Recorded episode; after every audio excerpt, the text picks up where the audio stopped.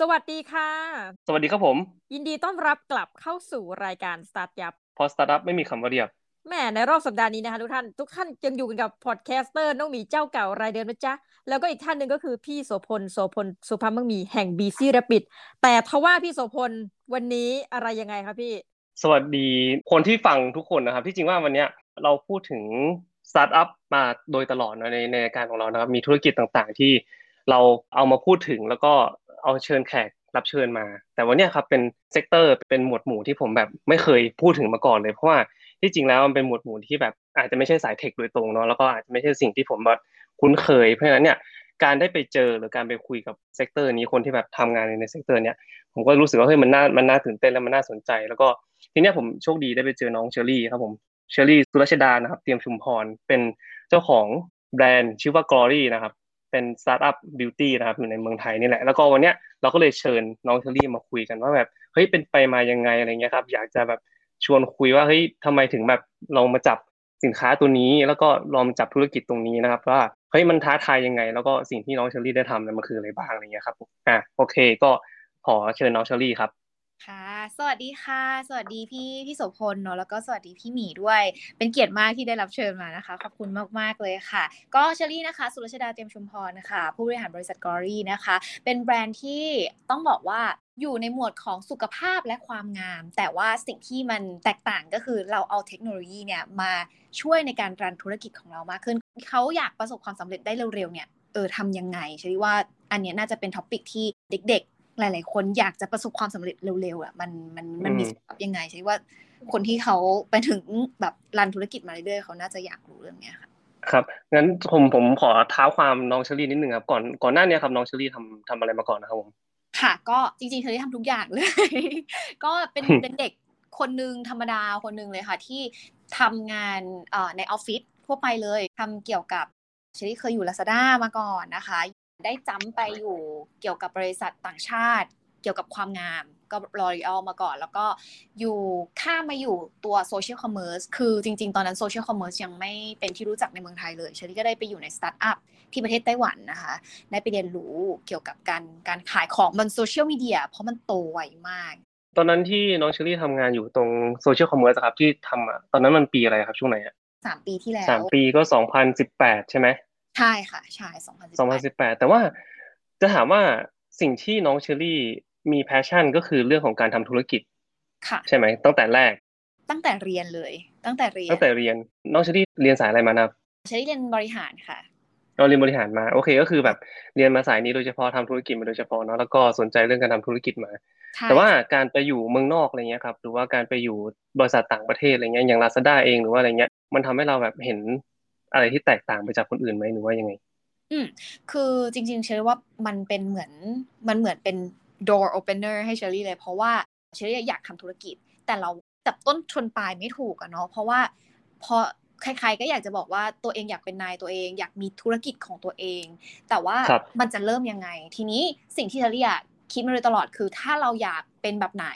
เราแค่เอาตัวเข้าไปอยู่ในจุดนั้น เราอยากขายของโอเค ตอนนั้นเชอรี่รู้อย่างเดียวว่า Lazada มันขายของออนไลน์ แล้วเชอรี่มองแค่ว่าเทรนด์ออนไลน์มันมาแน่นอน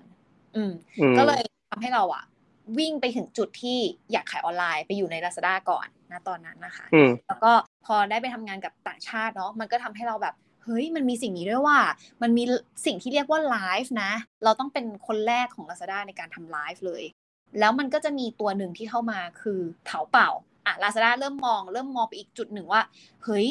อีกตัวหนึ่งที่มันน่าสนใจ มันทำให้เราเห็นเทรนด์ใหม่ๆ ที่นอกจากออนไลน์แล้วนะ มันยังมีจุดอะไรเล็ก ๆ ที่น่าสนใจของออนไลน์ อย่างเช่นการทำไลฟ์หรือว่าการที่โซเชียลมีเดียมามีส่วนเกี่ยวข้องในการขายของมากขึ้น พอเชอรี่ไปศึกษาตัวเพิ่มเติมมันเลยทำให้เราอะ ยิ่งแบบใกล้ชิดกับตรงเนี้ยก็เลยมีโอกาสไปทำงานที่บริษัทไต้หวันบริษัทหนึ่งเกี่ยวกับสตาร์ทอัพค่ะค่ะเขาก็อืมเอาเหมือนโมเดล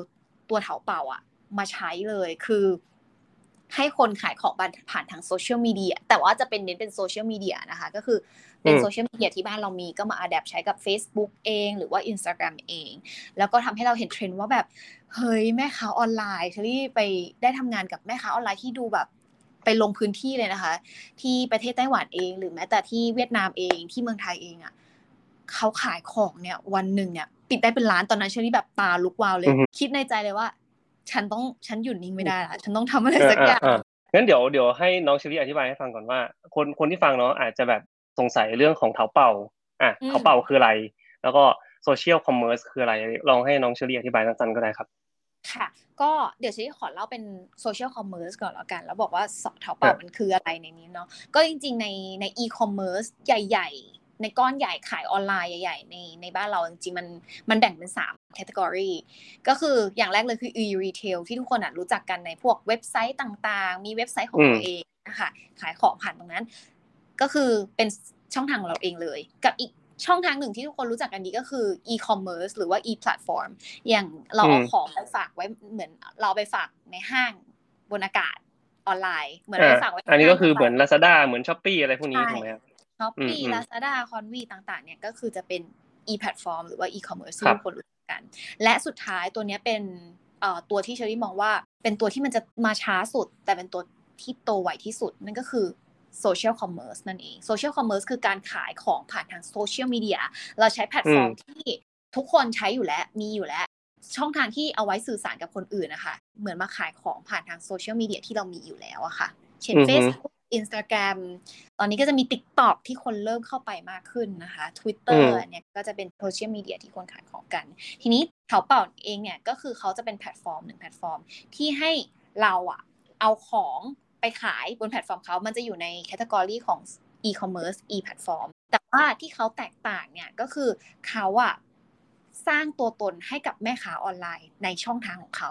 เขาอย่างเช่นแม่ค้าออนไลน์หลายๆคนอะไปขายของบนเถาเป่า จนมียอด follow เป็นล้านเลย แล้วเขาก็ไปไลฟ์ในเถาเป่า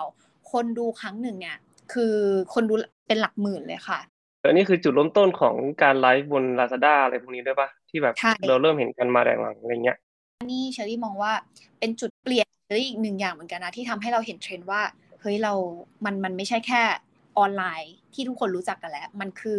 ออนไลน์แล้วอะไรที่มันแบบเหมือน niche ลงไปอีกอะค่ะว่ามันมีลูกเล่นอะไรให้ให้คนเล่นได้อีกเยอะในออนไลน์ ก็คือตอนนี้เริ่มน้องเชอรี่ก็เริ่มแบบสนใจเกี่ยวกับการทำพวก social commerce มาแล้วใช่ไหมครับแล้วทีนี้เนี่ยครับผมอยากจะรู้ว่าทำไม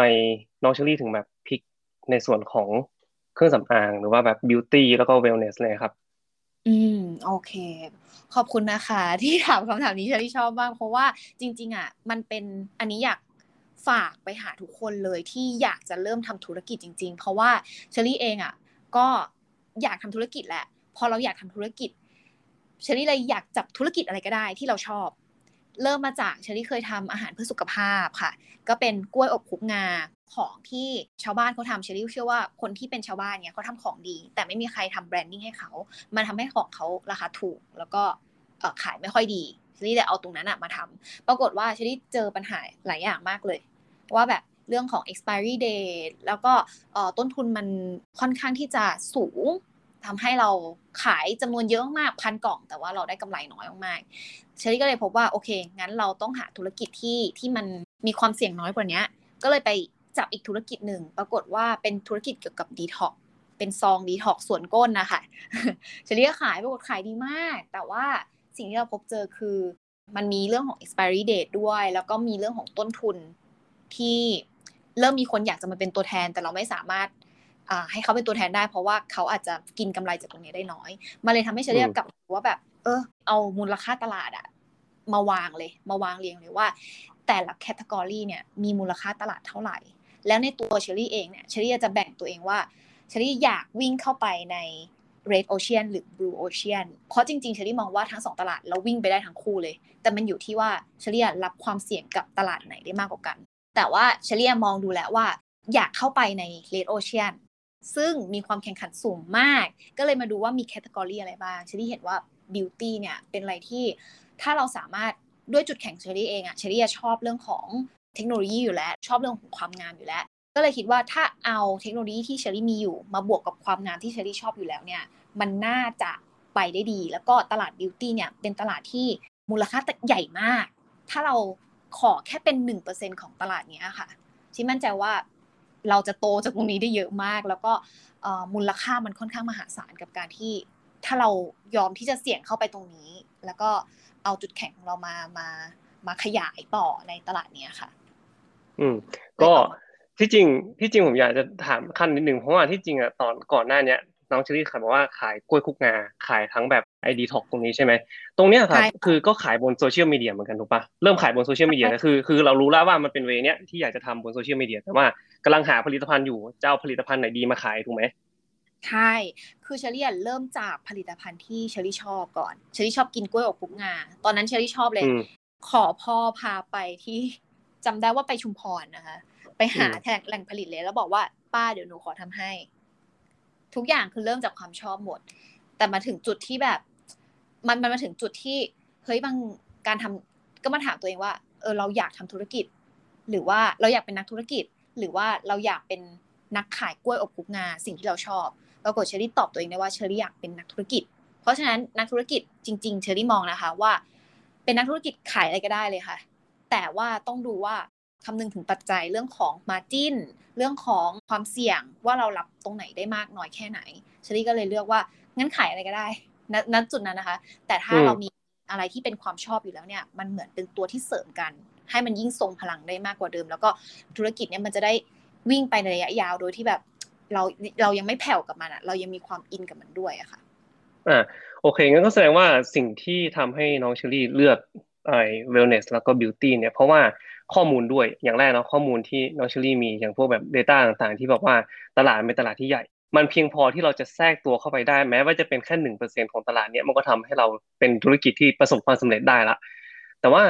การที่จะเริ่มทำแบรนด์ของตัวเอง หรือว่าการที่จะเริ่มทำ product สินค้าสักอย่างของตัวเองอะ่ะโดยเฉพาะในส่วนของ beauty นะครับมันมีความท้าทายเป็นอย่างมากเนาะในเรื่องของสูตรเองสูตรของสินค้า หรือว่าสูตรของผลิตภัณฑ์ การแบบ ไปหาพวกข้อมูลต่างๆ การจะเข้าสู่ตลาดอะไรเงี้ยครับมันมันแบบการเข้าสู่ตลาดเนี่ยมันค่อนข้างที่จะยากเพราะว่ามันต้องแบบใช้หนึ่งงบประมาณค่อนข้างที่ อันนี้คือความเข้าใจผมนะก็คือว่ามันต้องใช้มันต้องใช้งบประมาณค่อนข้างสูงในการที่จะเข้าสู่ตลาดของบิวตี้เนาะเพราะว่า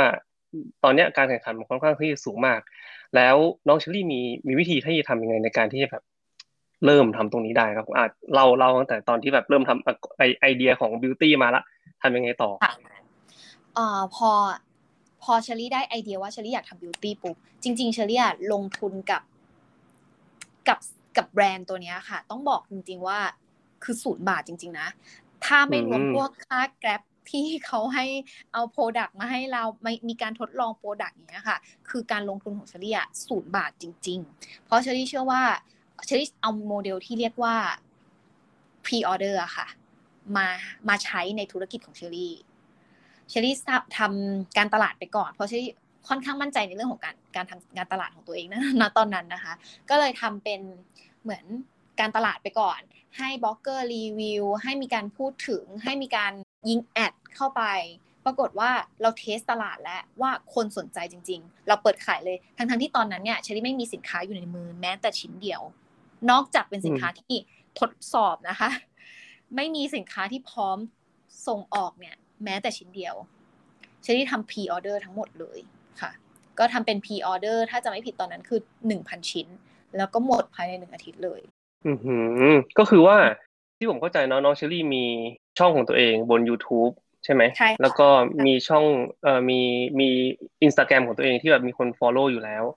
ตรงนี้ก็คือเป็นข้อได้เปรียบของเราด้วยไหมในการที่แบบเข้าสู่ตลาด เพราะเรามีคน follow อยู่บ้างในระดับหนึ่ง เชอรี่มองว่าเป็นส่วนหนึ่ง ต้องบอกว่าเป็นส่วนหนึ่งแต่ไม่ใช่ทั้งหมด การมีสื่อของตัวเองอะเชอรี่คิดว่าการบริหารสื่อของตัวเองที่มีอยู่อะ เป็นช่องทางแบบให้ให้คนได้รู้จักสินค้าตัวเนี้ยถามว่าเป็นส่วนหนึ่งไหมเป็นส่วนหนึ่งมากๆ แต่สิ่งที่เชอรี่ทำเพิ่มเติมก็คือ อย่างแรกเลยเชอรี่เปิดเพจขึ้นมาทั้งๆที่วันนั้นเนี่ยไม่มีสินค้าแม้แต่ชิ้นเดียวแต่เชอรี่ทำการเหมือนยิงโฆษณาออกไปก่อน ให้คนรู้จักสินค้าตัวนี้ก่อน test ตลาดไปก่อน แล้วก็ให้ อาจจะให้ KOL ตัวเล็ก ๆ อย่างเงี้ยค่ะ เขาให้มีการพูดถึงสินค้าเราใช้ช่องทางคนอื่นในการโปรโมทด้วย ปรากฏว่าเออผลลัพธ์มันตอบมาค่อนข้างดี ตอนที่น้องน้องเชอรี่ยิงโฆษณาแรกๆอะน้องเชอรี่แบบมีมีกลุ่มเป้าหมายในใจไหมว่าแบบอยากจะยิงกลุ่มนี้คือแบบการยิง ad บน Facebook บางทีเนี่ยมันตอนนี้มันค่อนข้างที่ยากเนาะอันนี้คือเริ่มเราต้องพูดถึงว่าแบรนด์ Glory เนี่ยเริ่มตั้งแต่ปีสองพันเท่าไหร่สองพันสิบเก้าสองพันยี่สิบปีที่แล้วค่ะ ปีที่แล้วสองพันยี่สิบเนาะ เพราะฉะนั้นเนี่ยการยิง ad ตอนนั้นอะมันเริ่มมันเริ่มยากละพูดจริงๆเนาะมันไม่ได้แบบง่ายเหมือนสมัยก่อนที่แบบยิงอะไรก็โดนอะไรเงี้ยแต่ว่าตอนนี้มันเริ่มแบบ complicate มากขึ้น แล้วก็อ่ากรุ๊ปต่างๆ การยิงเนี่ยครับน้องเชอรี่ไปปรึกษาใครหรือเปล่ามีคนที่แบบคอยให้คำผู้เชี่ยวชาญตรงนี้ที่แบบมามาช่วยทำไหมหรือว่ายังไงหรือทำเองหมดเลย จริง ๆ ต้องบอกว่าคือเชลียมองว่าตัวเองอะโชคดีแล้วทุกคนอะโชคดีที่เกิดมาในยุคนี้นะ เพราะมันมี Google มันมี YouTube อ๋อที่จะศึกษาผ่าน YouTube ทั้งหมด ยิงแอดเองก็ YouTube ทั้งหมดเลย แล้วก็เมื่อกี้ถามว่าเออเรามีกลุ่มเป้าหมายไหมตอนนั้นอะเรายังไม่รู้หรอกค่ะ พอเราจะเอาสินค้าตัวหนึ่งที่มันร้อนจอกมา แล้วเราไม่รู้ตลาดแบบ เราไม่รู้จริง ๆ ว่าใครที่จะมากินสินค้าตัวเนี้ย มันเพียงได้แค่คาดเดาว่า น่าจะเป็นกลุ่มนี้แหละเชอรี่เลยยิงไปก่อน บอร์ดไปก่อนเป็นกลุ่มใหญ่ ๆ ไปก่อน เอาเขามาอยู่ในมือ หลังจากนั้นเชอรี่ทำแบบสอบถามต่อ คือเชอรี่พยายามจะกรองคนตาม Marketing Funnel อะค่ะก็มาวางอืมว่าโอเค เอาคนมาอยู่ในมือ แล้วก็ถามความต้องการเขาจริง ๆ ว่าสุดท้ายแล้วอะเขาต้องการสินค้าตัวนี้จริง ๆ หรือเปล่าเขาแล้วเชอรี่อะ ให้เขาเป็นคนตั้งราคาสินค้าด้วยนะ สินค้าทุกวันนี้ที่เชอรี่อะขายออกไป มันไม่ใช่มาจากฝั่งเชอรี่ร้อยเปอร์เซ็นมันมาจากลูกค้าที่เขายอมที่จะควักเงินออกมาจ่ายกับสินค้าตัวเนี้ยจริงๆอะค่ะอ๋อสินค้าตัวแรกที่น้องเชอรี่ขายตอนนั้นคือตัวไหนคอลลาเจนค่ะ ตอนนั้นอยากขายแค่คอลลาเจนเลย แล้วก็ได้เสียงตอบรับมาว่าจริง ๆ การฟังลูกค้าเนี่ยสำคัญมากเชอรี่ก็ฟังลูกค้าลูกค้าแนะนำว่าเออเอาอีกตัวหนึ่งมาใช้ด้วยกันเชอรี่ก็เลยออกมาเป็นตัวมะเขือเทศกับตัวคอลลาเจนพร้อมขายด้วยกันขายคู่กัน ทุกวันนี้ขายคู่กันตลอดไม่เคยออกอืมแบบเดียวเลย ไม่แต่ว่าอันเนี้ยครับคือที่ผมที่ผมสนใจก็คือตรงนี้แหละว่า พอพอเรายิงเอ่อสินค้าออกไป แล้วเป็น pre-order กลับมานะครับ น้องเชอรี่ไปเอาสินค้ามาจากไหน คือเราไปจ้างโรงงานผลิตหรือว่าแบบมีสูตรอยู่แล้วหรือว่ายังไงครับ แบบ มันมันมันเกิดขึ้นได้ยังไงไอตัวผลิตภัณฑ์เนี่ย อืม จริง ๆ ต้องบอกว่าถ้าเป็นใน part ของผลิตภัณฑ์เนี่ยเชอรี่มีปัญหาเรื่องของสิวก่อนหน้านี้ แล้วเชอรี่ก็พยายามหาทุกวิถีทางว่าจะทำยังไงให้สิวอะมันลดลง แบบจะทำยังไงให้เราดูดีขึ้น ก็เลย trigger ตัวเอง แล้วก็หาโรงงานในระหว่างนั้นคือหาโรงงานไปด้วย เป็น partner ที่ที่เชอรี่รู้สึกว่าเออผลิตภัณฑ์เนี่ยต้อง work จริง ๆ เชอรี่พิสูจน์มาแล้วว่ามันเห็นผลจริง ๆ ให้เพื่อนพิสูจน์อย่างเงี้ยค่ะ ก็พบและกับโรงงานนี้ แล้วเชอรี่ก็ทำ marketing ไปด้วย แต่ตอนนั้นก็มีหลายโรงงานที่อยู่ในเมืองนะคะ แต่สุดท้ายเราก็ไปเจอ partner ที่ที่เราต้องการ แล้วก็มีสูตรที่เราต้องการอยู่แล้ว ก็ให้เขาทำเลยอ๋อโอเคก็คือว่าเราก็เราก็มีการวางแผนในระดับหนึ่งเรื่องว่าผลิตภัณฑ์มันจะออกมาประมาณนี้ เพียงแต่ว่ายังไม่ได้สั่งผลิตจนกว่า จะได้ รับออเดอร์มาจากลูกค้า แล้วเราถึงจะสั่งผลิตไปเป็นแบบนี้ถูกไหมครับลูกค้าเชอรี่ครับล็อตแรกเนี่ยรอเชอรี่ประมาณเดือนกว่าค่ะกว่าของจะถึงมือนะคะเชอรี่เปิดรับอืมแค่พันออเดอร์ แล้วก็สั่งยาวเลยตั้งแต่วันนั้นจนวันนี้ ตอนนี้สองพันสองพันยี่สิบสองพันยี่สิบเอ็ดก็ประมาณปีกว่าเนาะรู้สึกเป็นไงบ้างครับ ในการที่แบบจ้ำจาก เราต้องบอกว่าจ้ำจากพนักงานประจำด้วยเนาะพนักงานประจำที่อยู่ในใช่ทำงานบริษัท แล้วก็ออกมาทำธุรกิจของตัวเอง คือ ในในมุมมองผมมันอาจจะไม่ได้แตกต่างกันมากสำหรับคุณเชอรี่เพราะว่าที่จริงแล้วคุณเชอรี่อยากจะเป็นผู้ประกอบการตั้งแต่แรกอยู่แล้วไม่ได้แบบรู้สึกว่าอยากจะเป็นพนักงานประจำไปตลอดอะไรเงี้ยแต่ว่ามันก็มีความมันก็มีความเสี่ยงเหมือนกัน ผมอยากจะพูดถึงประเด็นนี้ด้วยว่าแบบเออทำไมทำไมคุณเชอรี่ถึงแบบกล้าที่จะออกมาทำเองหรือว่าแบบรู้สึกว่าเฮ้ยมันเป็นสิ่งที่แบบฉันต้องทำหรือว่ามันเป็นเป็น calling ของตัวเองว่าเอ้ยนี่คือนี่คือตัวตนของฉันหรือว่ายังไงครับ อืมอืมโอ้ขอบคุณค่ะพี่โสพลคือจริงๆอะเชอรี่คิดว่า เชอรี่อยากเป็นผู้ประกอบการมาโดยตลอดแหละ แล้วก็หลายคนอาจจะเชื่อว่า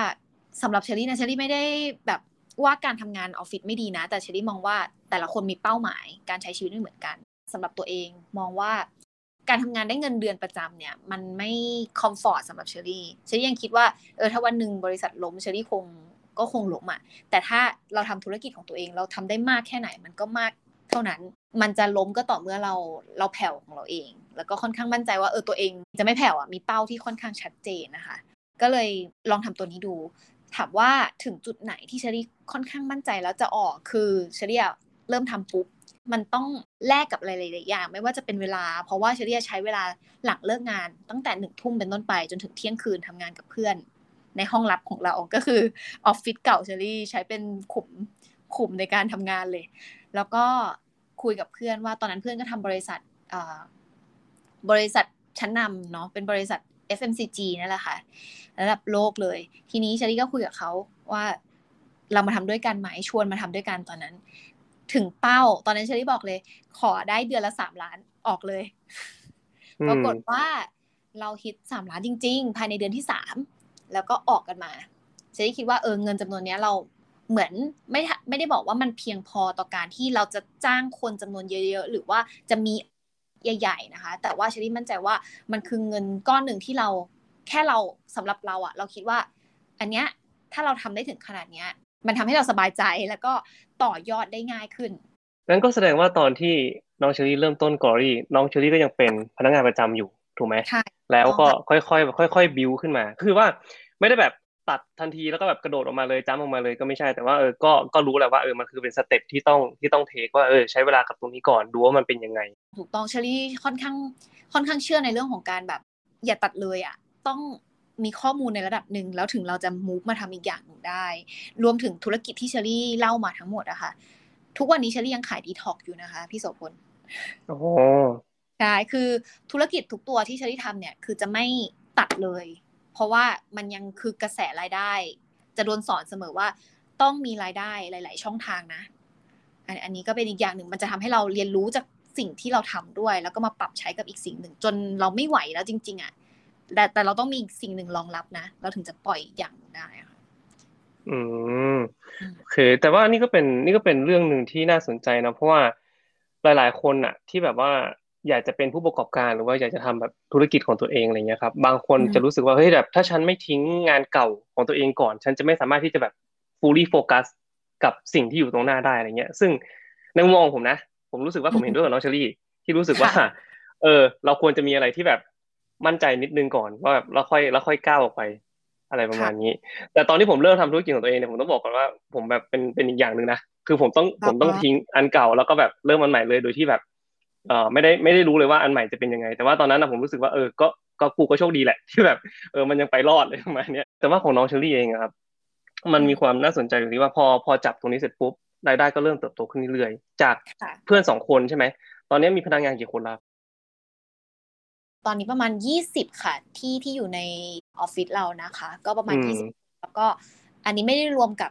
ทีมเอเจนต์ทีมตัวแทนกว่าสี่พันคนนะคะ ก็เขาที่ มาประจำออฟฟิศใช่ค่ะ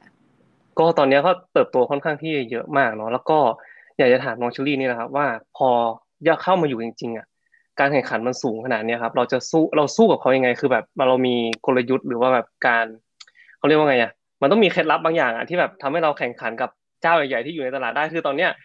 ธุรกิจพวกคอลลาเจนธุรกิจพวกเวลเนสพวกพวกอะไรพวกนี้ครับมันมีมันมีเยอะมากๆ แล้วก็มีของปลอมเยอะมากๆ เราเห็นข่าวกันอยู่ตลอดเวลาว่าแบบเฮ้ย กินแล้วโดนหลอกหรือว่านู่นนั่นนี่เลยครับ มันแบบทำให้เรารู้สึกว่า คนคนไม่อยากจะเชื่อ คืออย่างเป็นผมเนี้ย ผมไม่กินนะในในความรู้สึกผมนะคือผมรู้สึกว่าผมดูแลสุขภาพของตัวเอง แล้วก็แบบเออวิ่งหรือว่าออกกำลังกายอะไรเงี้ยผมผมอยู่ตรงนี้ แต่ว่าคนที่กินอะเขาก็กินจริง ๆ นะคนที่แบบเขาแบบเป็นลูกค้ากลุ่มนี้อะเขาก็แบบกินอยู่ตลอดแบบบางคนที่แบบว่าโดนหลอกซ้ำแล้วซ้าเล่าอะ น้องชลีแล้วก็ก็ยังกินอยู่ก็แบบเปลี่ยนแบรนด์ไปเรื่อยๆอะไรเงี้ยครับแต่เขาก็ยังกินนะอะไรเงี้ยครับผมก็เลยรู้สึกว่าเออเนี่ยมันมีอะไรบางอย่างที่ที่ผมไม่เห็นหรือเปล่าหรือว่าผมไม่เข้าใจหรือเปล่าอะไรเงี้ยอันนี้อาจจะต้องแบบให้น้องชลีแบบอธิบายให้ฟังว่ามันเกิดอะไรขึ้น อืม คือจริงๆเชอรี่อะเป็นแบบพี่สนคนเลยนะ คือเชอรี่ไม่ไม่ไม่อินกับอาหารเสริม ต้องบอกว่าไม่อินกับอาหารเสริม ทีนี้มันต้องเชอรี่เชื่อเสมอว่าการตลาดอะทำได้กับทุกอย่างเลยพี่โสพลแต่มันต้องมาพร้อมกับสินค้าที่ดีด้วย เชอรี่ว่าถ้าถามว่าอุปสรรคตั้งแต่ทำมาเชอรี่ยังไม่เห็นอะไรที่เป็นอุปสรรคนะ เพราะว่าในหัวเชอรี่มันมันมันรู้แค่ว่ามันต้องสำเร็จ มันมีแค่ภาพเดียว แต่ถ้าถามว่าความยากเนี่ยคือการเลือกสินค้าที่ดีเลย พอเรามีสินค้าที่ดีแล้วอะจากที่แม้แต่ตัวเราไม่เชื่อในไม่เคยกินสินค้าตัวนี้แต่เรากลับมากินกับมันได้อะแสดงว่าเราก็สามารถที่จะทำให้คนที่เขายังไม่เข้าใจในสินค้าตัวนี้ ยังไม่เปิดใจกับสินค้าตัวนี้ก็สามารถที่จะมา เปิดใจแล้วก็มาทดลองกับสินค้าตัวนี้ได้ ถามว่าสิ่งที่เชอรี่ทำคือไปคุยกับพี่โสพลจริงๆว่าเฮ้ยทำไมถึงพี่ไม่สนใจ เพราะว่าพี่กลัวกับสินค้าตัวนี้หรือเปล่า หรือว่าพี่มีอาจจะเคยเจอประสบการณ์ที่ไม่ดีว่า เคยเจออ่ามันจะมีข่าวเยอะมากเลยของปลอมอะไรอย่างเงี้ยใช่ไหมคะทีนี้เราจะทำยังไงให้หนึ่งเรารู้แล้วว่าสินค้าเราเป็นสินค้าที่ค่อนข้างเซนซิทีฟอย่างแรกที่เราต้องทำคือความเชื่อมั่น ความมั่นใจของคนที่ ต้องทำให้เขารู้สึกว่าเขามั่นใจเขากล้าที่จะลองสินค้าของเรา ต้องทำให้มีความน่าเชื่อถือมากขึ้น อืมเพราะฉะนั้นเชอรี่ไปโฟกัสตรงนี้เลย strategy ทุกอย่างจะไปโฟกัสที่จุดนี้อย่างแรกเลย อย่างที่สองคือ พอมีการ educate ให้มันมีความมั่นใจแล้ว มันต้องมีคนมา support มากพอ เพราะฉะนั้นเชอรี่ก็จะมีการทำการตลาดเชิงรุกมากขึ้นที่ทำให้ไม่ใช่แค่เสียงแบรนด์อย่างเดียวแล้ว ไม่ใช่แค่คนโทรโขงอันเดียวแล้วที่จะประกาศว่า เฮ้ย ตัวเนี้ยกินได้ ตัวเนี้ยกินแล้วเห็นผล ตัวเนี้ยกินแล้วดีต่อสุขภาพนะเชอรี่ก็จะเอาไมค์ตัวเนี้ยไปให้หลาย ๆ คนเหมือนกับเป็นการทำ PR เข้าไปอะค่ะว่า โอเคมันมันดียังไง พอมันหลาย ๆ คนเข้าเขาก็จะเข้าใจในในความเป็นแบรนด์เรา เข้าใจในตัวสินค้าเราจริง ๆ เปิดใจรับกับสินค้าจริง ๆ แล้วมันก็เข้ามาลองกับสินค้าจริง ๆ หลังจากที่เข้ามาลองแล้วเชอรี่ว่ามองว่าเป็นการหลังจากนั้นมันเป็นการ มันเป็นเรื่องของสินค้าที่ดีจริง แล้วกลับมาซื้อซ้ำแล้วก็เป็นการพูดคุยกับลูกค้าว่าเออรับ feedback กลับมายังไง แล้วก็มาปรับปรุงกับกับสินค้าของเรารวมถึงมาปรับปรุงกับ operation ของเราอะค่ะ อืมงั้นก็แสดงว่าตอนที่ก่อนที่จะทำให้ลูกค้ามามาลองสินค้าของเราได้เนี่ยเราก็ต้องสร้างความเชื่อมั่น สร้างความเชื่อใจจาก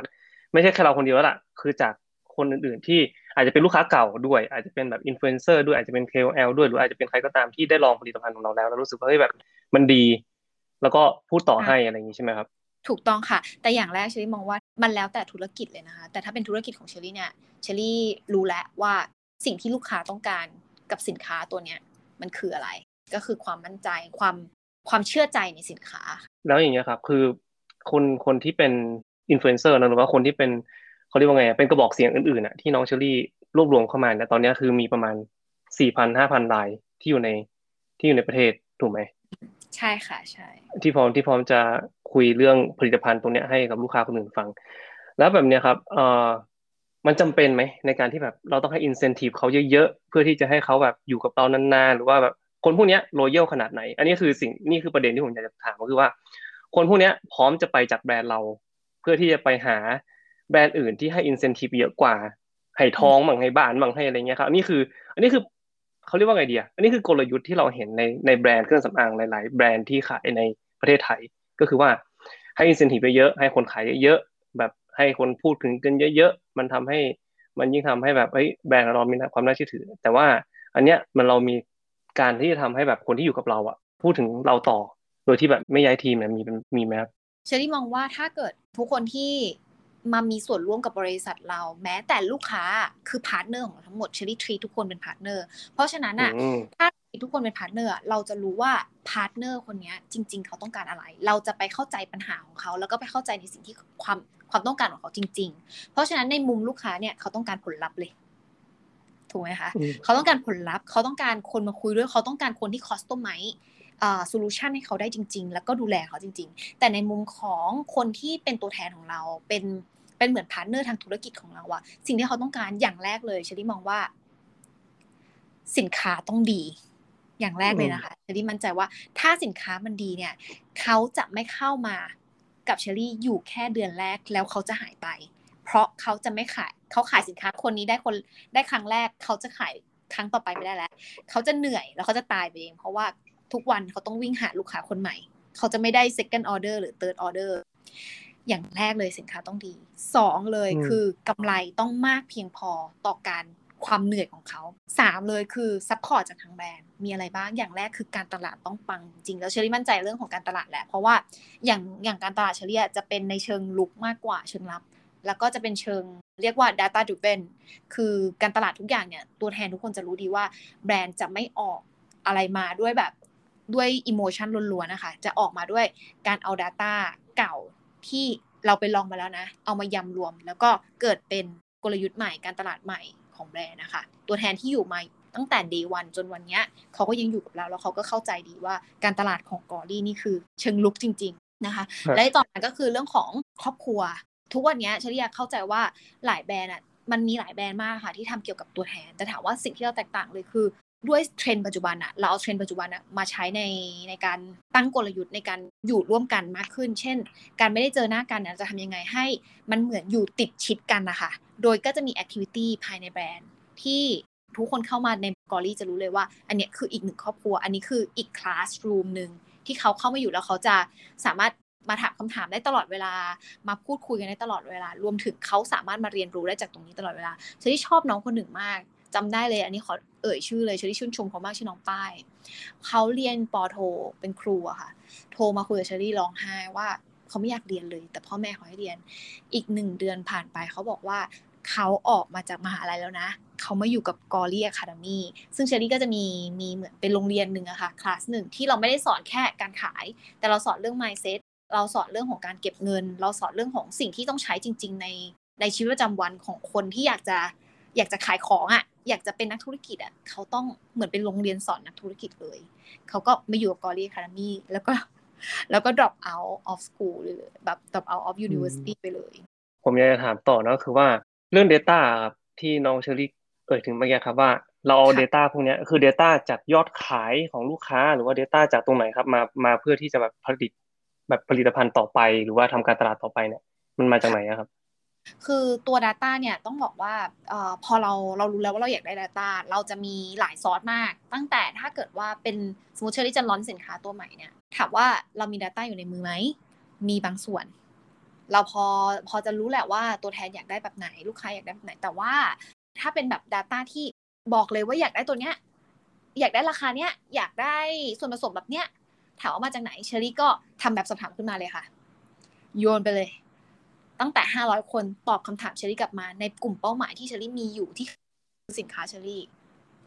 เราพบแล้วว่าอ๋อสินค้าจริง ๆ สมมติเชอรี่บอกว่าเชอรี่อยากขายคอลลาเจนตัวหนึ่งแต่ว่าคอลลาเจนตัวนั้นจะไม่ต้องจะไม่เหมือนใครนะ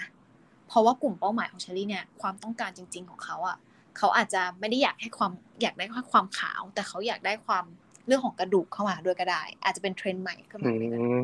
ก็คือเหมือนคล้ายกับแบบทำทำพวกแบบข้อมูลตรงเนี้ย นอกจากว่าเป็นแค่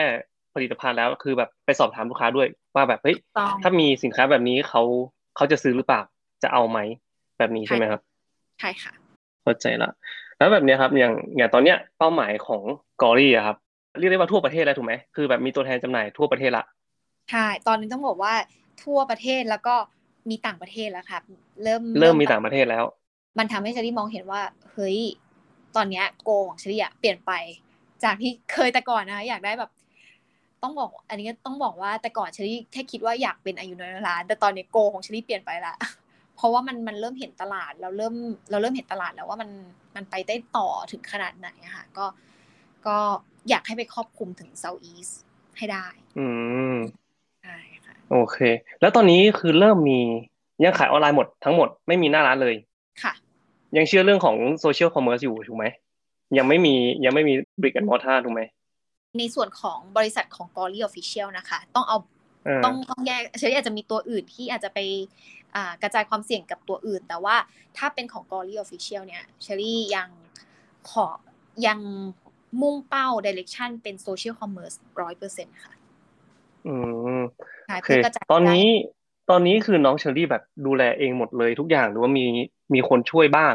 ในหลาย ๆ ส่วน แล้วตอนนี้มีทีมบริหารกันกี่คนแล้วเนี่ย ค่ะ ต้องบอกว่าทีมบริหารเนี่ยก็จะมีเชอรี่กับพี่เก่งนะคะ ก็ได้พี่เก่งมาเป็น partner อีกคนนึงส่วนพี่เก่งก็จะดูฝั่งของ operation ทั้งหมด พี่เก่งก็จะเขาจะค่อนข้างแข็งเรื่อง partner ของเชอรี่ก็จะค่อนข้างแข็งเรื่อง Data เอา Data มา mix รวม ในส่วนของเชอรี่ก็จะฟุ้ง marketing ไปเลยค่ะ ก็ต้องอยู่กับ partner แบบนี้เพราะว่าคนหนึ่งค่อนข้าง rational อีกคนหนึ่งก็ ฟุ้ง marketing สุดๆ ก็อยู่ด้วยกัน weight weight กัน คิดว่าต่อไปเราน่าจะเห็นแบบ Glory ในรูปแบบของต่างประเทศมากขึ้น มีตัวแทนจำหน่ายที่อยู่ต่างประเทศมากขึ้นเนาะแล้วก็ครอบคลุมหวังว่า น่าจะเห็นแบบการเติบโตที่ทาง Southeast Asia ใช่ไหมเราก็หวังแบบนั้น คือผลิตภัณฑ์นี่เราต้องบอกว่าไม่ใช่แค่เรื่องความสวยความงามอย่างเดียว แต่ว่ามันเป็นเรื่องของสุขภาพด้วยเนาะอย่างที่น้องเชอรี่บอก มันจะไม่ใช่แค่แบบทำให้ตัวเองแบบสวยขึ้นขาวขึ้นหรือว่าอะไรเงี้ยแต่ว่าทำให้สุขภาพ ของตัวเองดีขึ้นด้วยถูกไหมถูกต้องคือเชอรี่เคยอยู่ industry ที่มันเป็นความงามร้อยเปอร์เซ็นต์เลยค่ะเชอรี่พบอย่างหนึ่งคือ ความงามอะมันเป็นความต้องการที่มีจุดสิ้นสุดอะค่ะพี่สมพลแต่ความต้องการที่อยากดีตลอดเวลามันต้องมาพร้อมกับสุขภาพที่ดีด้วยเชอรี่เลยมั่นใจว่าไอสินค้าความงามเนี่ยถ้ามันผูกกับบิวตี้ได้เนี่ย มันจะสามารถทำให้ธุรกิจของเราอะ โตในระยะยาว เพราะว่าโกของเชอรี่เลยคือถ้าจะทำธุรกิจต้องโตในระยะยาว เพราะฉะนั้นมันมันจะต้องเอาผิวเข้ามาเกี่ยวข้องกับตรงนี้ด้วยน้องมีมีคำถามให้น้องเชอรี่ไหมก็อาจจะว่าเป็นคำถามสุดท้ายนี้แล้วกันเนาะคือว่าค่ะหลายคนคือที่น้องพูดมาเนี่ย มันเป็นแรงบันดาลใจมาก แล้วก็คิดว่าหลายคนอยากจะตามรอยใช่ไหมคะ ที่บอกว่าแต่ใช่ผมเชื่อว่าอยากจะตามรอยแน่นอน เข้าใจว่าแบบเอออายุน้อยร้อยล้านพอถึงจุดหนึ่งอะมูลค่าบริษัทมันน่าจะมากกว่านั้น แล้วเราเห็น potential ของมันอะไรเงี้ยแต่ว่า อยากให้เชอรี่ลองเล่าถึงกระบวนการว่า วันที่แบบเราศูนย์ศูนย์มาเท่านี้คือมันมีทั้งความกล้าที่จะออกจากคอมฟอร์ทโซนมากๆ อยู่ในบริษัทที่ดีมากๆแล้วหลายคนก็อาจจะแบบใฝ่ฝันที่จะเข้าไปทำเอออยู่ในตลาดที่แบบไม่ได้รับผลกระทบจากโควิดหรือโอเคได้ แต่อาจจะได้น้อยกว่าในเทียบกับเออ sector อื่นๆเนี่ยค่ะเออจากวันนั้นน่ะ จนมากระทั่งวันนี้ถ้าจะมีคำแนะนำให้กับคนที่ฟังรายการอยู่แล้ว อยากจะมาเป็นเอ่อทำสตาร์ทอัพอยากจะเป็นผู้ประกอบการหน้าใหม่ แล้วก็อยู่ในวัยประมาณเนี้ยเชอรี่มีคำแนะนำอย่างไรบ้างคะอ๋อขอบคุณค่ะ จริง ๆ เชอรี่มองว่าทุกคนมีความฝัน แต่น้อยคนมากค่ะ ที่จะไปถึงความฝัน สิ่งหนึ่งที่อยากจะแบบฝากไว้ทุกคนเลยเชอรี่ชอบคำหนึ่งของอีลอนมัสมากเลย เขาบอกว่า it's possible for uh, ordinary people to be extraordinary คือถ้าฝันอยากจะไปใหญ่แล้วอะเราต้อง เราต้องฝันเกินคนธรรมดา เราต้องอยากจะเป็นคนไม่ธรรมดา เพราะฉะนั้นอะ เราต้องมองแผนของตัวเองเลยว่า ณวันนี้ที่เราไม่มีภาพความสำเร็จอะค่ะ เราไม่มีเราไม่มีความสำเร็จ เราไม่มีความสำเร็จเราอาจจะไม่ไม่ไปถึงจุดไหนยังไม่ได้เริ่มทำอะไร แต่อย่างน้อยต้องมีภาพของความสำเร็จให้ได้ อย่างแรกเลยเชอรี่มองว่าเป็น mindset อย่างแรกเลยนะคะ แล้วค่อยตั้งใจต้องตั้งใจไปถึงภาพความสำเร็จของเราให้ได้ค่ะ แล้วเมื่อไหร่ที่เราเจออะไรที่เราอินจริง ๆ เนี่ย ต้องอินให้หลงใหล แล้วมันจะฟินตอนทำตอนทำการตลาดตอนขายตอนได้เงินมาก้อนแรกเนี่ยมันจะฟินมากๆ เพราะฉะนั้นก็เรื่องความอินเรื่องของ passion เนี่ยสำคัญมากๆค่ะ แล้วก็เชอรี่มองว่าถ้าตอนนี้อยากจะเริ่มทำอะไรสักอย่างตอนนี้เชอรี่ต้องมองตรงต้องบอกตรงๆเลย ถ้าเป็นแต่ก่อนเนี่ยเชอรี่จะบอกว่าอยากทำอะไรทำอย่าอย่ารออะไรมาขวางกั้น แต่ต้องฝันให้ใหญ่อะดีแล้ว แต่ต้องเริ่มทำอะไรจากเล็ก ๆ ก่อน นะ ตอนนี้เชอรี่บอกตรงเลยนะคะว่า หลายคนบอกว่า พี่อยากเริ่มทำธุรกิจเชอรี่บอกเลยว่า มาลองเป็นนักธุรกิจตัวเล็ก ๆ ที่เราไม่ต้องลงทุนแบบเยอะก่อนอะเพราะว่าตอนนี้ลงทุนอะไรอะเชอรี่มั่นใจว่าเพื่อนหลายคนอะลงทุนปุ๊บโหเทน้ำเลย มาลองตรงนี้ก่อน มามาลองเริ่มเหมือนตอนที่เชอรี่มองย้อนตัวเองกลับไป คือทำกล้วยอะค่ะเชอรี่ขอบคุณวันนั้นเลย มันเป็น lesson อันใหญ่เชอรี่ที่ เหมือนเชอรี่ไปเรียนมาคนเดียว แล้วเชอรี่รู้เลยว่าสิ่งที่เชอรี่จะทำต่อไปจะทำธุรกิจต่อไปอะมันต้องยิ่งใหญ่ขนาดไหน มันต้องแบบไปจับตัวไหนเพื่อลดความเสี่ยงในการทำธุรกิจ อืมพอเชอรี่ไปลองแล้วอะหรือว่าไปลองเป็นตัวแทนตอนนั้นนะตอนนั้นนะถ้าเชอรี่ไปลองเป็นตัวแทนเชอรี่อาจจะยิ่งใหญ่กว่านี้ได้ก็ได้นะเชอรี่คิดนะ มาลองก่อนมาลองกับคนที่เขาสำเร็จมาแล้วก่อน แล้ว ไปค่อยๆ เริ่มทำของตัวเองไปเรื่อยๆ อันนี้ก็เป็นก็เป็นอีกหนึ่งทริคนะคะในการในการที่จะเริ่มทำบางอย่าง แล้วก็ตอนนี้ต้องบอกเลยว่าออนไลน์เนี่ยไม่ใช่ทางเลือกอีกต่อไป แต่มันคือทางรอดของทุกคน อันนี้เธอเชอรี่ต้องฝากไปบอกทุกคนด้วยจริง ๆนะคะ ก็อยากเริ่มอะไรเริ่มได้จากศูนย์เลยเพราะออนไลน์ทุกอย่างเป็นไปได้ค่ะ แต่ต้องเริ่มทำแล้ว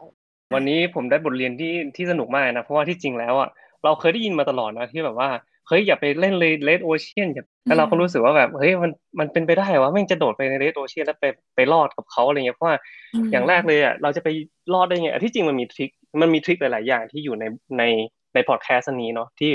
ผมเชื่อว่าผู้ฟังทุกคนอะ น่าจะได้ประโยชน์ ผมก็ได้ประโยชน์เยอะนะอย่างผมเองผมรู้สึกเฮ้ยแบบเออมันมี trick แบบนี้แบบนี้ด้วยอะไรเงี้ยอย่างเช่นว่าอาจจะเริ่มแบบนี้แต่ว่าเอ้ยแบบใช้ pre-order ก่อนสิทำไมแบบทำไมเราต้องมาแบบลงความเสี่ยงของตัวเองด้วยอะไรเงี้ยทั้งที่เราสามารถที่จะทำแบบนี้แบบนี้ได้ สอบถามลูกค้าให้เยอะถามลูกค้าให้เยอะถามแบบคนที่จะใช้ product ของเราให้เยอะว่าเฮ้ยปัญหาของเขาคืออะไรจริง ๆ บางคนแบบมโนไปเองอะว่าเฮ้ยลูกค้าต้องต้องการแบบนี้แน่เลยลูกค้าต้องต้องการแบบนี้แน่เลยทั้งที่แบบ ไม่ได้ไม่เคยได้ถามเลยไม่มี Data เลยอะไรเงี้ยมันก็เป็นปัญหาอย่างหนึ่งที่นักธุรกิจหรือว่าคนที่แบบเริ่มทำธุรกิจจริงๆอะเจอ แต่ว่าต้องบอกนะว่าอย่างผมเองอะไม่โคตรโชคดีทุกอย่างเลยอะที่แบบว่า ไม่เคยมีการถามลูกค้าไม่เคยมีแต่ว่ากูถุยก็ยังอยู่รอดมาได้ตอนนี้แล้วคือแบบถือว่าแบบเฮ้ยดีมากๆที่ตัวเองอยู่รอดมาได้จนถึงตอนนี้ แต่ว่าอย่างของน้องเชอรี่เนี่ยแบบคือเก่งอะโดยที่ว่าพยายามจะเอาพวก Data พวกนี้มาก่อน แล้วก็ค่อยผลิตสินค้าหรือผลิตภัณฑ์หรือว่าบริการที่ลูกค้าต้องการจริง ๆ แล้วค่อยเอาไปเสิร์ฟเขาอะไรเงี้ยเพราะฉะนั้นเนี่ยมันก็เลยไม่ไม่น่าแปลกที่แบบว่าเราเห็นการเติบโตที่ค่อนข้างชัดเจนแล้วก็วันนี้ได้บทเรียนที่ค่อนข้างที่จะดีมาก แล้วก็เยอะมากๆ ขอบคุณ น้องเชอรี่มากๆนะครับ ที่โหเสียสละวันนี้เวลาเกือบเกือบชั่วโมงเลยนะที่เรานั่งคุยกันวันนี้เนาะก็